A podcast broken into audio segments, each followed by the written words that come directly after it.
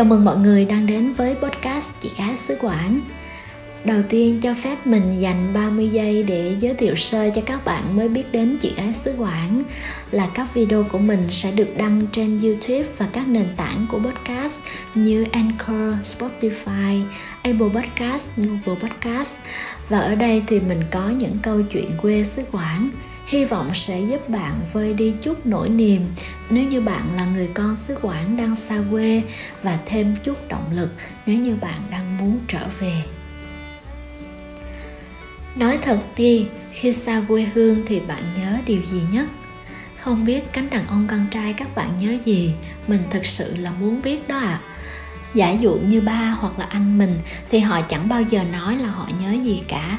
Chỉ biết rằng tuần nào, tháng nào cũng phải về quê, dù chỉ về vài tiếng rồi đi lại. Phải chỉ là con gái phụ nữ thì mình chắc hẳn không thể không nhớ cái chợ quê, đúng không ạ? À? chắc không ai nghĩ là vì con gái thích ăn hàng ngoài chợ đâu ha. Mà có khi là vậy thật mình nhớ có đọc được ở đâu đó rằng chợ quê là linh hồn của một vùng quê, là trái tim của quê hương. Cứ đi đến đâu, hệ bước vào chợ là bạn biết vùng đất đó phát triển như thế nào, phồn hoa nhộn nhịp, hay là trung dung, hoặc là hơi nghèo một tí.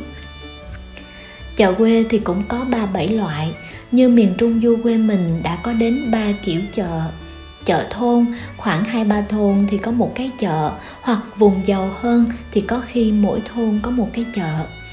Chợ trên thôn, mình gọi vui một xíu là chợ thôn plus, tức là vẫn to hơn cái chợ thôn, nhưng vẫn không có cấp bậc cụ thể hơn cho nó. Quy mô thì bài bản, nhiều sạp, nhiều mặt hàng hơn, chợ đông cũng lâu hơn, có khi hết cả buổi sáng. Khoảng nửa xã thì có một ngôi chợ như vậy quê mình ngày xưa thì có chợ trúc hà.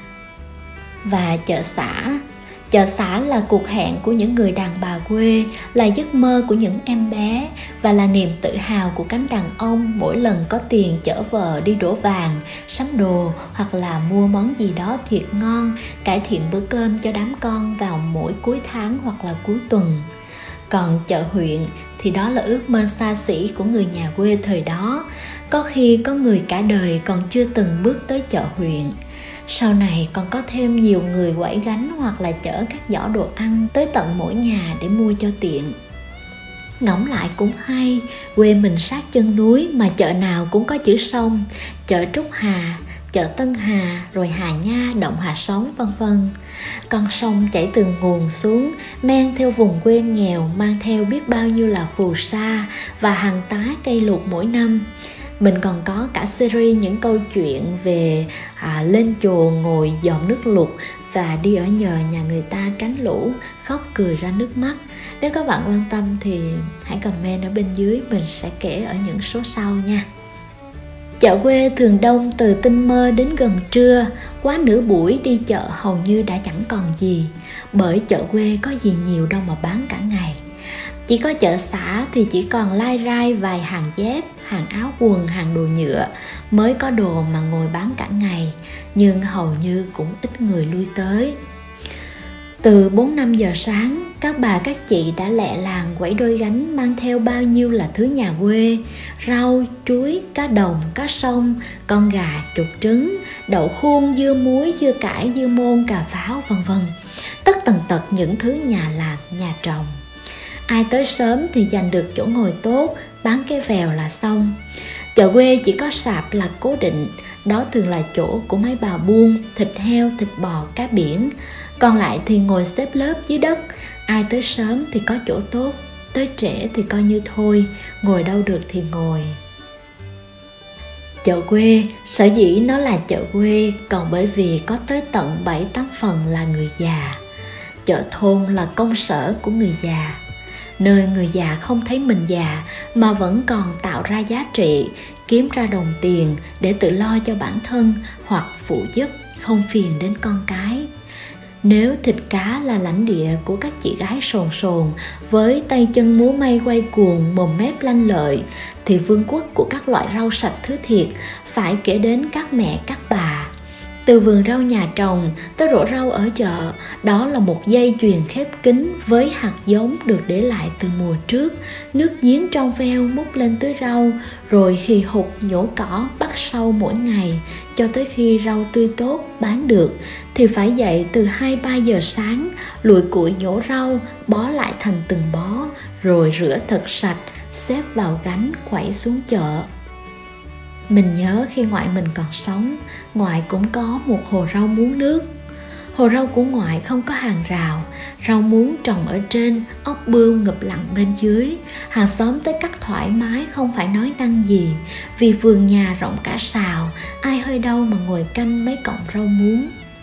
Nhưng người già tiếc của, mỗi sớm ngoại vẫn dậy từ 4 5 giờ sáng để cắt cắt xếp xếp mấy bó rau, rồi quẩy ra chợ chìm ngồi bán muốn nước thì được cái giòn tan, phải mà cuốn với bánh tráng thì ngon thôi rồi. Vì muốn giòn, kẹp vài cọng hành ngò lá với bánh tráng nướng, thêm miếng cá nục hấp, chấm vào mắm cái nữa. Thì ôi thôi, chỉ ăn thôi, đừng ai nói gì thêm. Nhưng ở quê thường chọn rau muống khô vì muốn nước nhiều đĩa, có khi còn có sáng lá gan. Vậy mà gánh rau của ngoại vẫn hết vèo vào 7-8 giờ sáng. Người ta yêu những bó rau của người già vì nó được cắt xếp bó tỉ mẩn, vì nó lấp lánh niềm tin thật thà và cả vì đó là người già, linh hồn của chợ quê. Chợ quê mà không có người già thì không còn là chợ quê nữa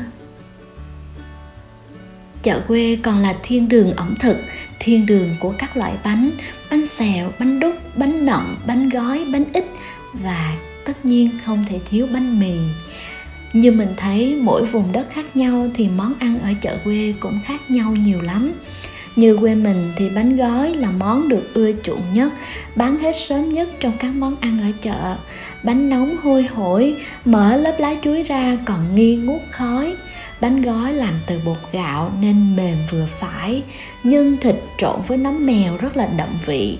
Để mà ăn sáng thì phải hết vèo vài ba cái.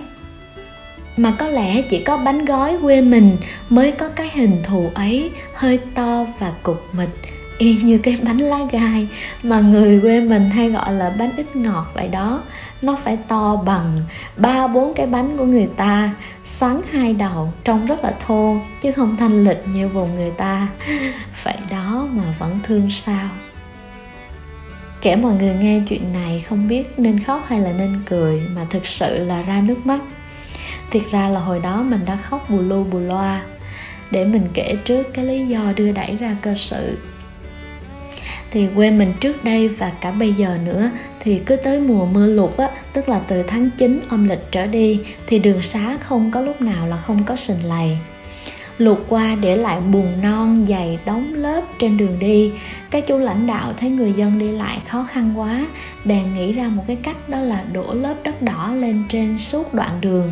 Những mong là sẽ hút đi cái lớp bùn non và làm khô đi cái lớp bùn non kia. Ai dè chữa lợn lành thành lợn què. Đất đỏ mà gặp bùn non rồi gặp mưa xuống nữa thì thôi, nó quánh lại như đường non vậy á cho nên không xe nào có thể chạy được, kể cả xe đạp mà dắt bộ thì cũng không thể dắt nổi, vì bùn nó quánh vào trong bánh xe, không có lăn được cả tuổi thơ của mình gắn với con đường buồn đó đi học mỗi ngày. Cho nên có khi đi học phải ở lại nhà người quen, người thân nếu như học ngày 2 ca. Hồi đó thì mình ở lại trường cùng với mẹ. Bình thường thì hai mẹ con ăn cơm, nấu lò xô với lại xì dầu, mà ăn riết cũng ngán, cho nên là mẹ mình đưa cho mình hai chục ngàn đi xuống chợ để mua thịt bò về nấu canh. Hai chục ngàn lúc đó rất là lớn nha. Mình đạp xe xuống chợ trúc hà mà tay cầm khư khư tờ hai chục. Sợ rớt hàng thịt bò rất là đông người. Mình đợi ngớt bớt còn khoảng hai ba người thì mới kêu bà kia cắt thịt cho mình. Tay bà cắt thịt á, là tay mình đưa tiền luôn cho bà. Bà cầm tiền bỏ vào bị rồi gói thịt vô lá chuối đưa mình. Một tay thì bà cầm tiền cất một tay thì bà đưa thịt cho mình. Còn miệng thì bà nói chuyện với người khác. Cho nên là thịt về tay mình thì mình đạp xe đi. Ai về bà quay ngoắt ra giữ mình lại rồi bắt mình trả tiền mọi người có hình dung được cái nỗi hoảng sợ của một đứa bé 9 tuổi khi mà bị vu khống là chưa trả tiền mà trong tay không còn một đồng nào để trả đứng ngay giữa chợ lúc đó. Mình chết đứng chết lặng. Miệng thì ngậm cứng ngắc mà không nói ra được một tiếng nào. Còn mấy bà đi qua thì có bà còn nói a à, con bà này bà kia nhỏ xíu mà thế này thế nọ. Nhưng mà cũng có bà công tâm hơn thì kêu à, hồi nãy thấy hắn đưa tiền cho bà rồi mà rồi mấy người nó qua nó lại, còn mình thì chỉ biết khóc. Vừa khóc vừa nức nở là, con trả tiền cho cô mới nãy, tờ hai chục ngàn rồi đó, con còn có đồng nào nữa đâu mà cô đòi. Mà tiền nào thì cũng giống tiền nào, cho nên là mình không thể chỉ cho bà là đồng tiền nào mình mới đưa.